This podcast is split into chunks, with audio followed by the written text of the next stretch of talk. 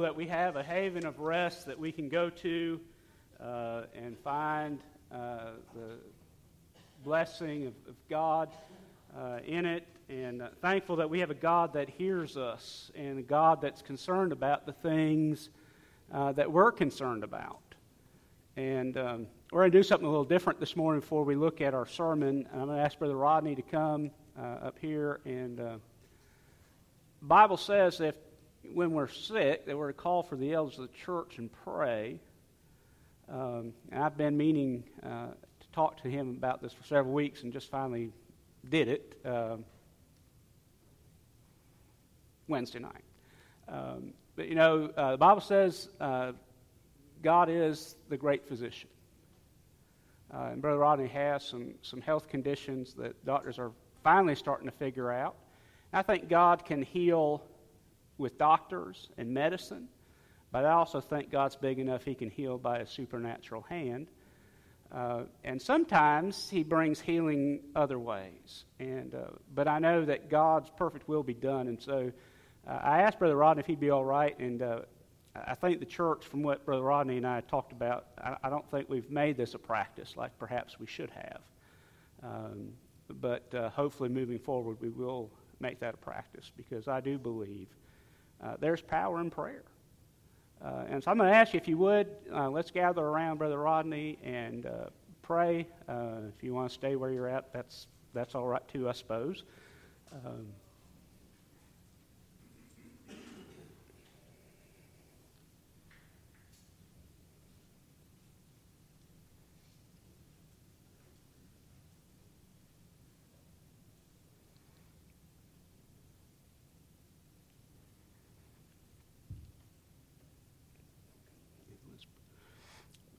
Gracious Lord, we love you and we thank you so much for your goodness to us. And Lord, we thank you for Brother Rodney. And Lord, he's been a faithful servant of you and, a great blessing to this church and to your work. And Lord, uh, as he faces this health issue with his eyesight, Lord, we come and we've been praying for him. Uh, but this morning we come and follow the Scripture's admonition that we come together as your body and we lay hands on Brother Rodney and we pray and ask you. And so, Lord, our prayer is that you would touch Brother Rodney's body. Uh, Lord, that you would restore his eyesight. Uh, Lord, that you would bless him. And Lord, whether you do it through your hand or whether you do it through doctors and medicine, uh, open the right doors, Lord, however you want to work. Uh, Lord, we know uh, that you know what's best and you have a perfect and a good plan for all of us uh, as your children and for your church. And Lord, we just come now and uh, as we bow before you, we pray your blessings upon Rodney and his family. Uh, Lord, may they find comfort and peace regardless of the struggles that they face. Know that you're with them and they have a church family that's with them as well, that we love them and that you love them. And so, Lord, we pray your perfect will will be done. And we ask all this in Jesus' name. Amen.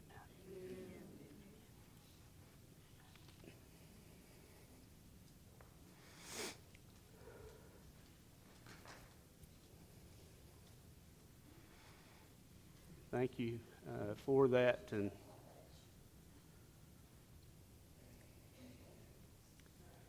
do continue to pray uh, for Brother Rodney and that doctors will continue to figure out what's going on, and uh, either they'll fix it or the Lord will fix it.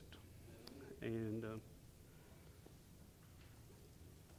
if you have your Bibles this morning, I invite you to turn to 1 Corinthians chapter 14.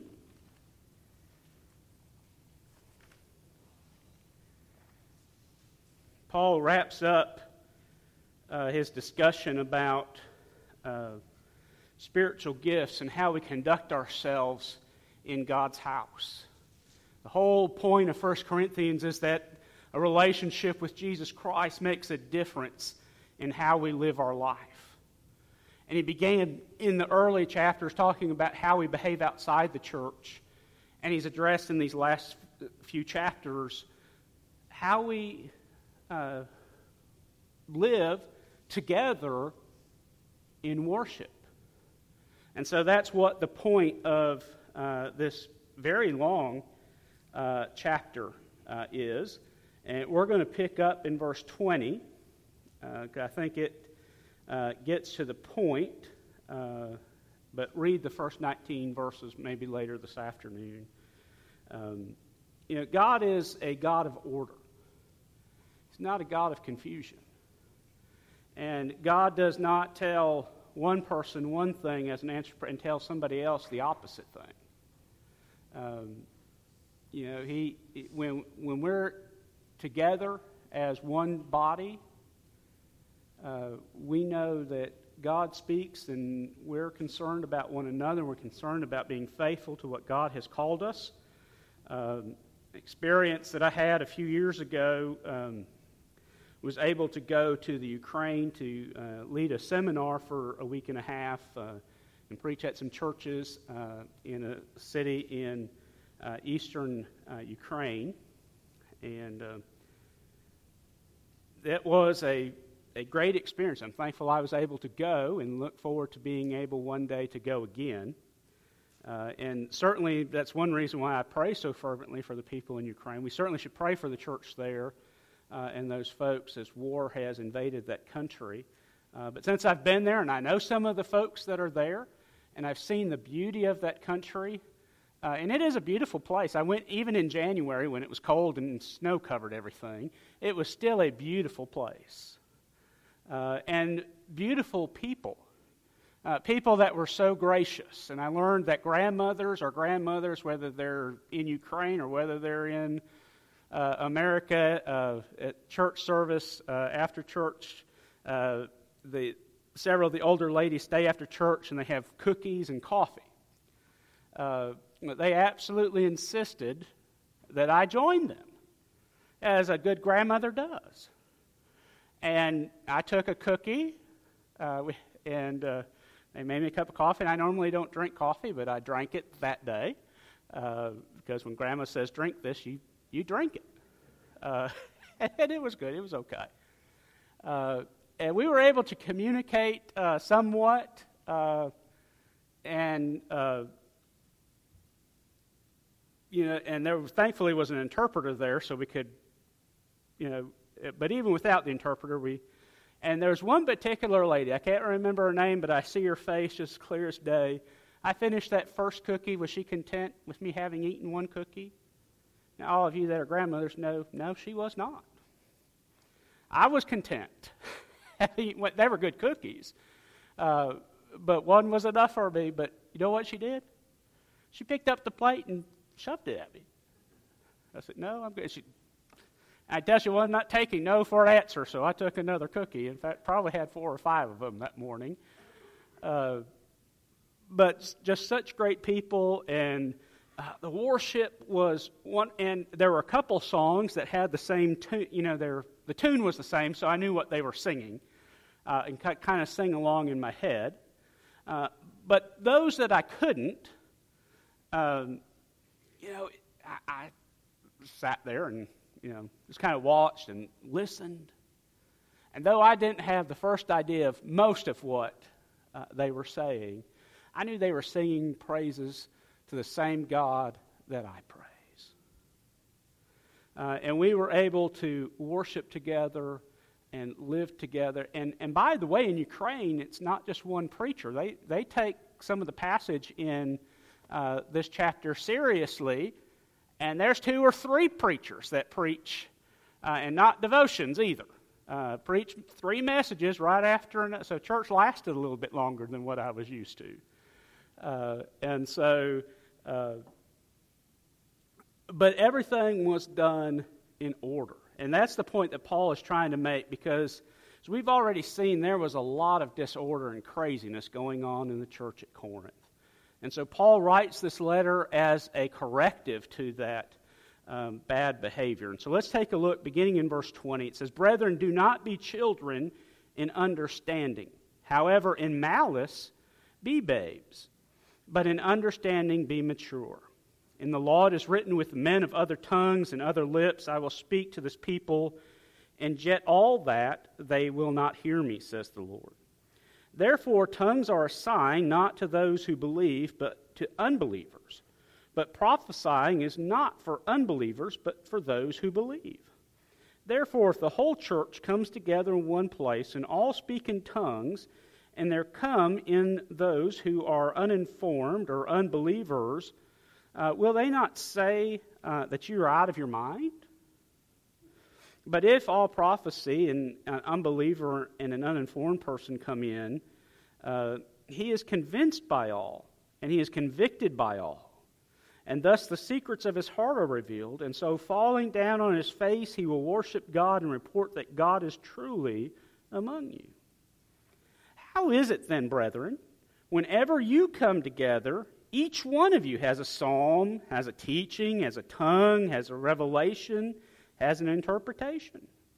Let all things be done for edification. If anyone speaks in a tongue, let there be two or three at the most, each in turn, and let one interpret. But if there is no interpreter, let him keep silent in church, and let him speak to himself and to God. Let two or three prophets speak, and let the others judge. But if anything is revealed to another who sits by, let the first keep silent. For you can all prophesy one by one, that all may learn and all may be encouraged, and that the spirits of the prophets are subject to the prophets. For God is not the author of confusion, but of peace, as in all churches of the saints. Let your women keep silent in the churches, for they are not permitted to speak, but they are to be submissive, as the law also says. And if they want to learn something, let them ask their own husband at home, for it is shameful for a woman to speak in the church. Or did the woman of God come originally from you, or the word of God originally come from you? Or was it you only that it reached? If anyone thinks himself to be a prophet or spiritual, let him acknowledge uh, that the things which I write uh, to you are the commandments of the Lord. But if anyone is ignorant, let him be ignorant. Therefore, brethren, desire earnestly to prophesy, and do not forbid to speak with tongues, and let all things be done decently and in order. If there was one chapter in the Bible that uh, a lot of us would just like to delete, it's probably this one. Uh, some for different reasons. And yet it's here. Can I tell you, it's here for a reason. Uh, and there does, with some of this, have to be some wrestling and some taking Scripture in context of what Paul's saying in this entire letter, as well as what the rest of the New Testament says and what the Bible as a whole says. And God does have some things to say about this. And so uh, the point that Paul is making here in this chapter is that things in God's house, our worship service is to be decent and in order. In other words, there's supposed to be some organization to it. And the organization is not this rigid thing, but that it's not about us. And it's not about our way and us, you know, showing off. But rather the order, the, the purpose, the, the seeking, uh, the objective, maybe is a better way to put it, of our worship is not to glorify ourselves, but to glorify God. And so there's several things as we unpack uh, this chapter. Uh, as Paul uh, addresses our behavior in worship specifically and the exercising of some spiritual gifts, and he picks out two. He picks out speaking in tongues and prophecy. Uh, he does not think those are the only two spiritual gifts. You remember, uh, as we looked at chapter 12 and 13, there was a long list of several spiritual gifts, and there's lists in other parts of the New Testament, some by Paul and some by others, that have other spiritual gifts listed. But it seemed like these two particular gifts were causing problems in the church because people were wanting those gifts because they were the upfront gifts, if you will. They were the ones people saw.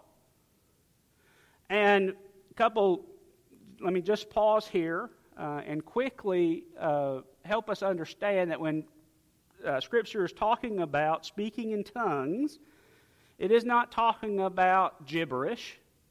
Uh, it uses a word, uh, the, the word glossia, which guess what? That sounds like glossary, doesn't it? It's a Greek word that just means language, and it's a known language. And so it was would be uh, if I had this uh, gift of tongues, I could go to Ukraine and I could preach in English, and those in the audience that had never studied English would know exactly what I said. Or those in the audience could speak in Ukrainian, and I understood what they. I, I can say, uh, and I don't know that I could do it anymore, uh, but I could say hello. I could ask people what their name was. I could say, you know, how was your day? I could answer good. Uh, that was the only answer I had, so even if I was having a bad day, it was good because that's the only answer I knew. Um, and I knew da is yes and na is no. So, but other than that, if they were talking and I, I couldn't understand. And so it's not, uh, uh, and throughout church history, that was the understanding up until uh, the 20th century, early in the 20th century. Uh, there came this idea that these languages were some kind of secret heavenly language. It most likely was not. Um, and there obviously are some denominations that think it was. Um, we're not one of them, though. I think it was an earthly language, a known earthly language. Uh, and the gift was that they were able to understand it. So when Peter preached on the day of Pentecost, he preached um, in Greek, and or maybe even Hebrew. And those that understand, there were people from all over the world, and they understood every single thing that Peter said.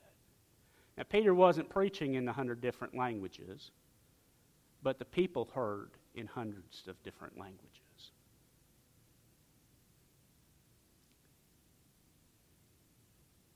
Prophecy is not foretelling of the future, it's not being a fortune teller. Rather, the gift of prophecy, and that is one element of prophecy, but not the one that Scripture most often refers to, even in the Old Testament. Prophets were men and occasionally a woman or two that came and proclaimed God's word, what God had said. Uh, and boy, we sure still do need that in 2022, don't we? We need uh, people that'll stand up and says, "Thus saith the Lord." But here's the thing, and the, uh, the problem at the church of Corinth was everybody was coming. And so there's about 30 of us here this morning. Uh, and so 30 people came with 30 different messages. And guess what? That's chaos. That's not order. And so people were carrying on their own conversations within the midst of the pro- proclamation of God's word. And so people were not getting fed the way that God intends for them to. And Paul uses the exa- uh, mentions the gift of speaking in tongues, and he says, "Listen, it, evidently there were bunches of people coming and saying, "Listen, God sent me a word, and and this is what uh, God has told me." And Paul makes it clear here listen, if you're going to have a, if God gives you a word, He's going to send you an interpreter as well that can, so everybody else can understand what you just said. He said, if that's not the case, keep your mouth shut. Uh, and because what good is, and the point is, is that our spiritual gifts are never about us. They're about God and being faithful to Him and serving His church. Your spiritual gift is not for you, it's for everybody else in the church. And so Paul wants us to make the point that listen, we spiritual gifts are important and our exercising of them is important. But it's important that we do them in order. And so I want us to begin by talking for just a minute about the origin of that order. God is a God of order. Scripture says that in several different places. Call your attention to the beginning of the Bible, Genesis chapter 1, uh, verses 1 and 2. This is what it says It says, In the beginning, God created the heavens and the earth. And the earth was without form and void, and darkness was over the face of the deep, and the Spirit of God was hovering over the face of the water. And so in the beginning, there was this just emptiness. There was this sphere that we call Earth, but the world was empty. And so, what did God do? God created light to overcome the darkness, to separate, you know. And guess what? He saw that, he made that light and said it was good. And he separated light and darkness. And he created vegetation, he created animals, he created birds, he created fish, and then lastly, he created mankind. And so there was this the origin of order is God Himself. God, and Paul points out here in, the, in uh, these verses that we read, God is not the author of confusion.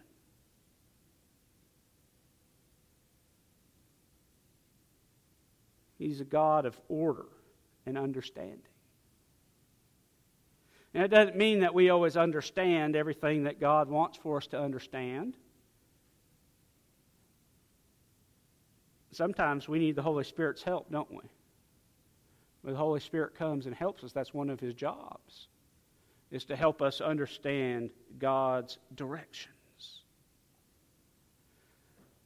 But then not only is their origin in order, and that reflects God and the way He creates. And so everything in our life should have some order and should reflect God's goodness and God's power and God's sustaining. But then I want us to, to see that that's really a good thing. And the second thing I want to see the blessing of order. So Paul says, listen, God's put things together in a certain order. He wants things to be organized. He wants things to, you know, be smooth. And guess what happens when that happens? Blessing comes. Because when we are using our spiritual gifts, whether it's the two that Paul mentions here, or whether it's one of the many others that the Bible mentions that various of you have. What happens when we exercise our spiritual gifts? Doesn't it bless the body of Christ? In fact, Paul says in another place that the purpose of spiritual gifts is to make the body of Christ complete. And so when you exercise whatever your gift might be, the body of Christ is blessed by it all of us here, every single one of you, has been blessed by the proclamation of God's Word. In fact, God's Word was proclaimed at some point in your life, the part of God's Word that we call the gospel. That you're a sinner, that you deserve to spend eternity in hell. But God loved you so much that He came to earth lived a sinless life and paid your sin debt for you so that your sin was covered. And if you would receive that gift, God would make you his child. He would make you new. He would forgive your sin. He would make you new. And what a great thing that is. I'm thankful somebody told me that, aren't you? I hope you are. If you've not heard that, you've just heard it. I hope you'll do something about it. When we exercise our gifts, it always is not to make a show of ourselves. It is never about us. In fact, it's not even really about other believers. It's about God being glorified. Because look at this God is so powerful and so gracious and merciful that despite all of your shortcomings and all the things that you can't do, God says, I'm going to use you. And when God uses you and you're obedient to use the gifts that God has given you, the body of Christ is blessed. But here's what Paul also says He says, You know what? If you are working together and you're united by the Spirit and you're serving together, and you've got the same priority and the same purpose, and you're doing things decently in order, even when unbelievers come and they hear God's word proclaimed, it's going to convict them. And they're going to say, you know what? These people really have this relationship with God. There's something different about them. And many will fall down and they'll worship God. In other words, what Paul's saying is many of them will get saved. Because of you exercising your spiritual gift, God will use your gifts to draw them, not to you, and not to First Free Will Baptist Church, but God will draw them to Him. And maybe they will end up serving Him here in this local church. And so when we use our spiritual gifts correctly, it brings blessing to the order of God. And when we misuse our spiritual gifts, it brings division and dissent. So Paul says, listen, when people are there and they're hearing this word of edification, and people are speaking one at a time, not having little conversations, and that appears to be what was going on, is that there would be little huddles, and everybody's saying something different. That just brings confusion. And nobody was edified and built up by that. But when God sent a message to someone with this gift of prophecy, or maybe even someone with the gift of tongues, and they were able, everyone, to listen to that one message. What happened? They were blessed. They were encouraged. They were challenged. Maybe God was calling them. You know, we miss so much because we let the noise crowd out what God wants to say to us. And so there's blessing that comes to the body of Christ when we're exercising our spiritual gifts for the main purpose of worshiping God and reflecting His goodness and His greatness. But as we do that, the entire body of Christ is encouraged by that. including the person exercising that gift. Now, that's not their motive, but you get blessing out of it. How many times have you gone intending to be a blessing to someone and you went visiting to visit someone that was sick? Or you made a cake for somebody that lost a loved one? And you took it to their head to try to be a blessing to them. And that was a blessing to them. But you know, I found most of the time when I go to be a blessing, I'm actually the one that leaves with the greater blessing. Now, it's not why I do it or why I did it, but I certainly got something out of it. And you will too as you use the gifts that God has given to you. And so we find that there's an origin of the order. There's blessings when God's people, you know, work and together in order that there's not chaos and confusion and conflicting messages. But when we hear, and so it may be that we hear three different messages. But can I tell you that if it's spirit filled and it's of God, that one message will go right along with the second message, which will go right along with the third message. They're not going to conflict with one another. And so all of a sudden we have to decide which one was right.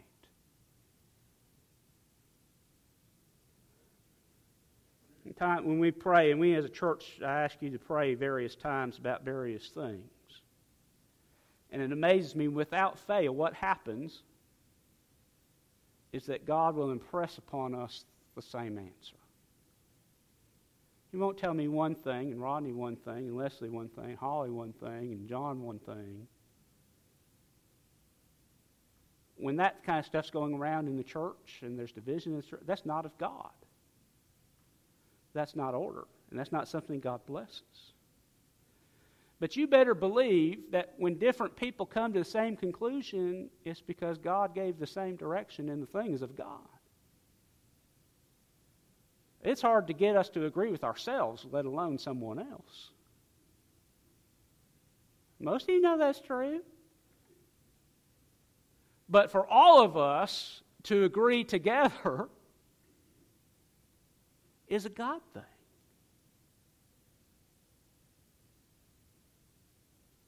And then lastly, I want to address something that probably has been the most divisive of chapter 4 and the most misunderstood and misapplied part of chapter 14.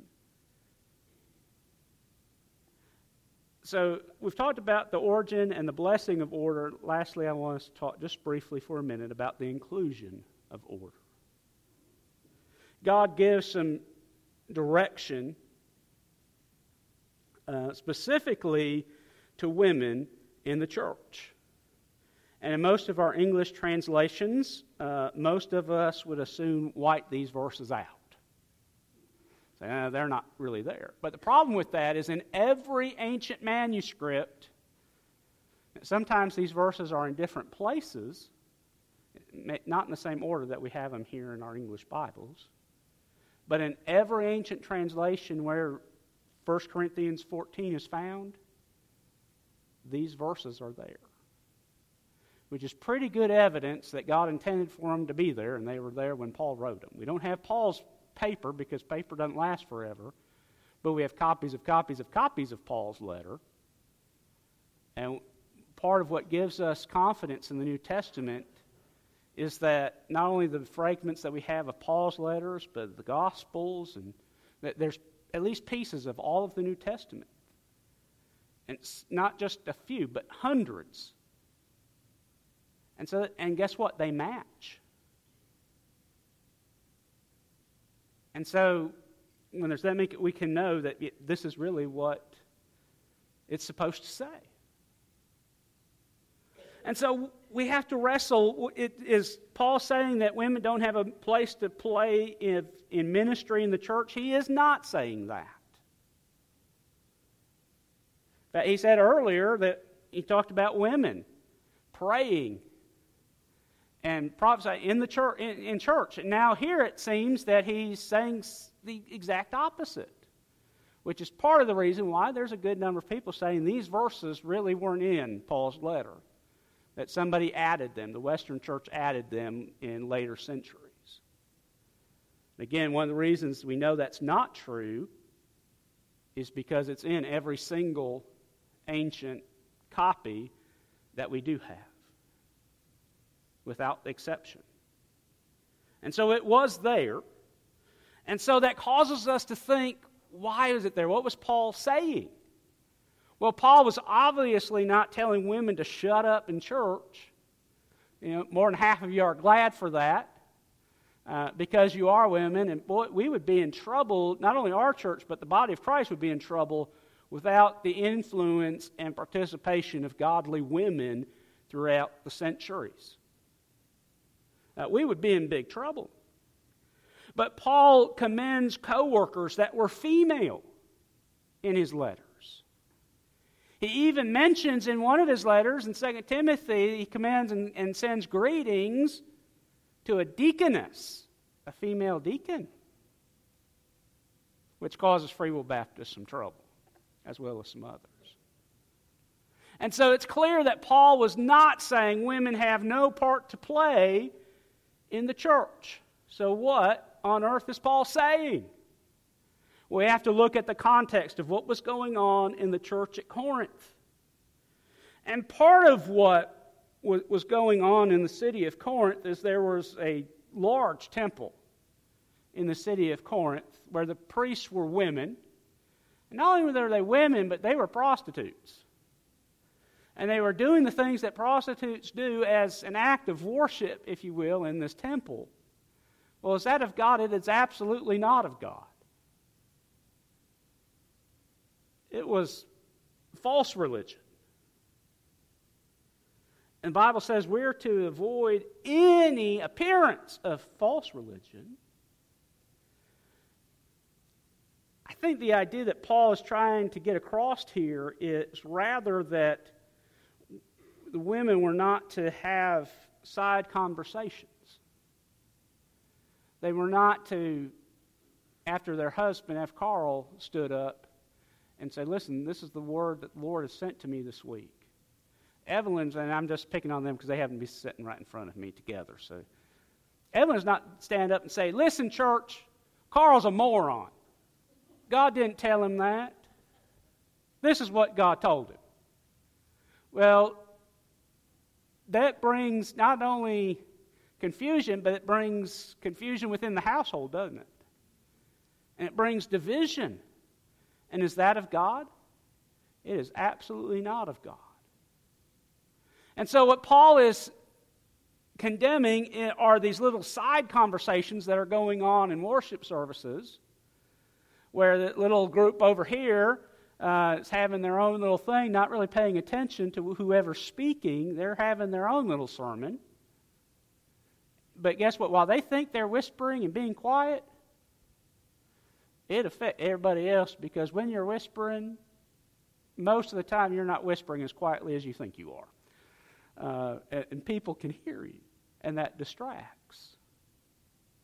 And so Paul makes the point God is not distracted. And so even if it's somebody, say, you know, a wife saying to her husband, what's, what's that mean?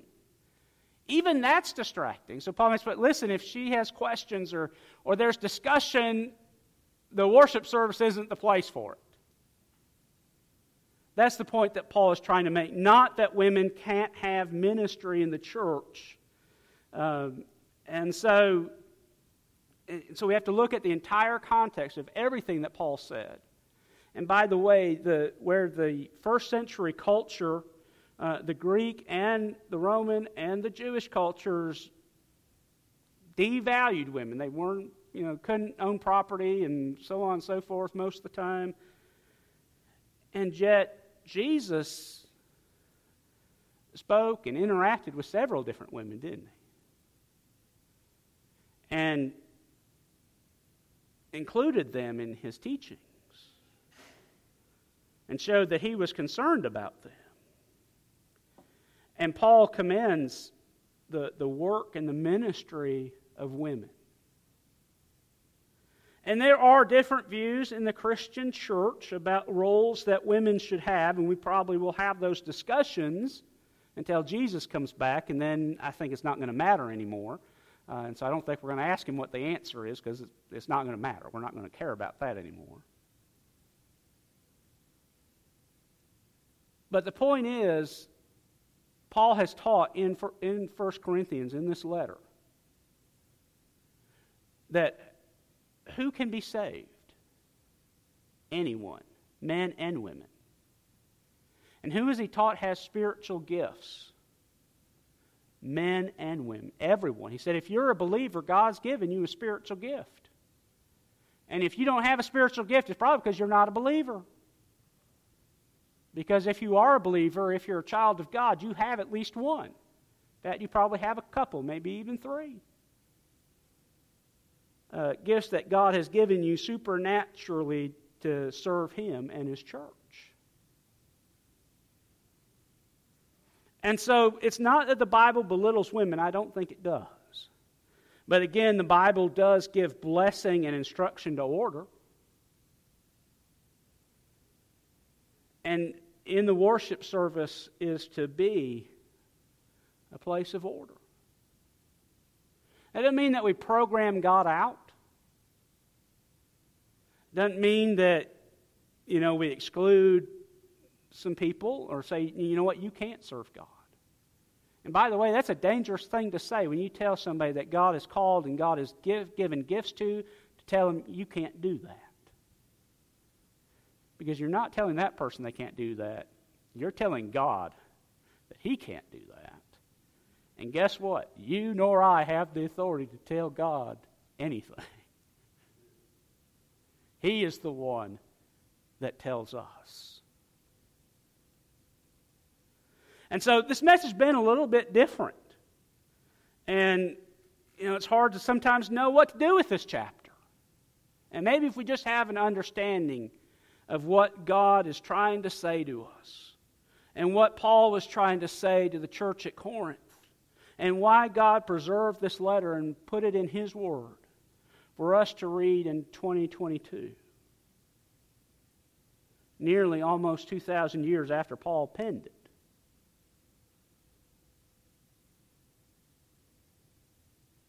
What was he trying to say? Well, I think what he's trying to say is listen, what he says in the last couple verses. Verse 39 says, Brethren, desire earnestly to prophesy. And don't forbid the speaking of tongues. In other words, what he said was, whatever your spiritual gift is, use it. Use those things that God has given you to serve Him and His church. And do it. Use those gifts. How, whatever they might be, use them. And use them however you're able to use them. And can I tell you that when God gives you gifts and you look for opportunities to use those gifts, God will make sure you have opportunity to use those gifts. It may be in ways that you didn't think or in ways that are uncomfortable for you, but God will give you opportunities.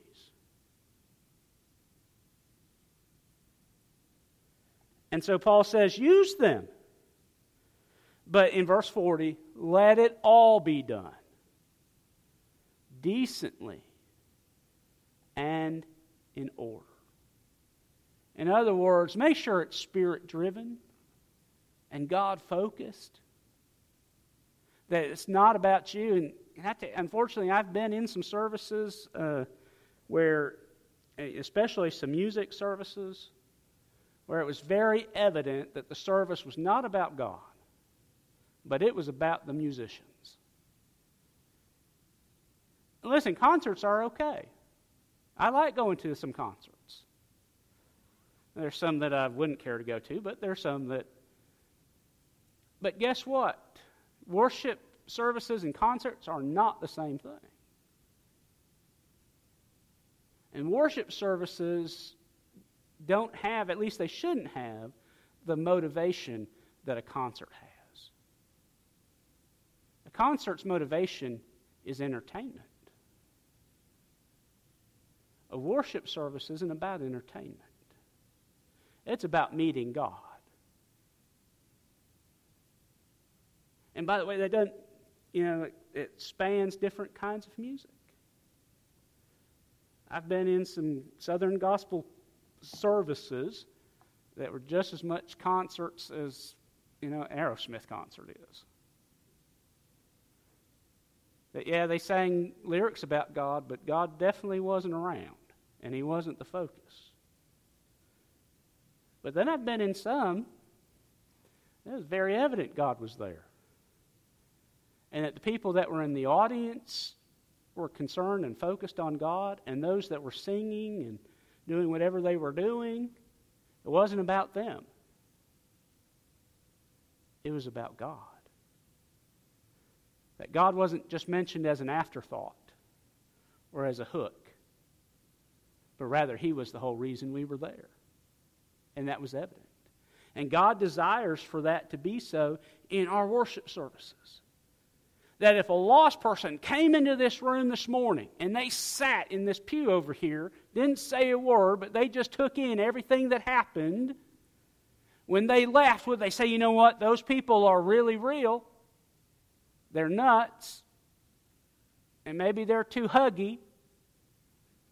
But they definitely have this relationship with God. They're different. Or would they leave saying, you know what, that was a waste of an hour? I didn't get anything out of that.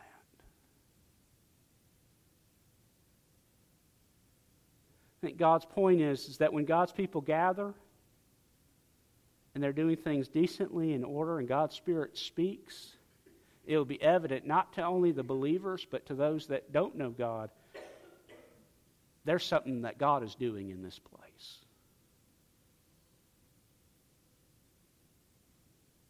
And I hope that that's what you want out of your life, and I hope that's what you want out of your church. this evidence that God's doing something. Can I tell you, God is up to something in your life? God is up to something in this church. God is up to something in this world. The question is, are we going to join it? And are we going to be a part of it? And so that's, Lord, we love you. We thank you so much for your goodness and your love to us. And Lord, I pray that you would help us to see your word and what you intend for us to get out of it. Now, I've tried my best to try to explain uh, the truth of your word this morning. And Lord, there are certainly those in the body of Christ that would disagree with the things that I've said, and maybe even some here this morning that would disagree with what I've said. But Lord, what I've said is not about me, but it's about you. And I pray that you receive glory and honor. And I pray that you speak to us. And Lord, I pray that my desire, the desire of everyone here, the desire of this church collectively, will always be we want to lift up you. And we want to see you work in our midst. We want to be your hands and feet. Lord, it's not about my desires, it's not about anybody else's desires, it's about your desire.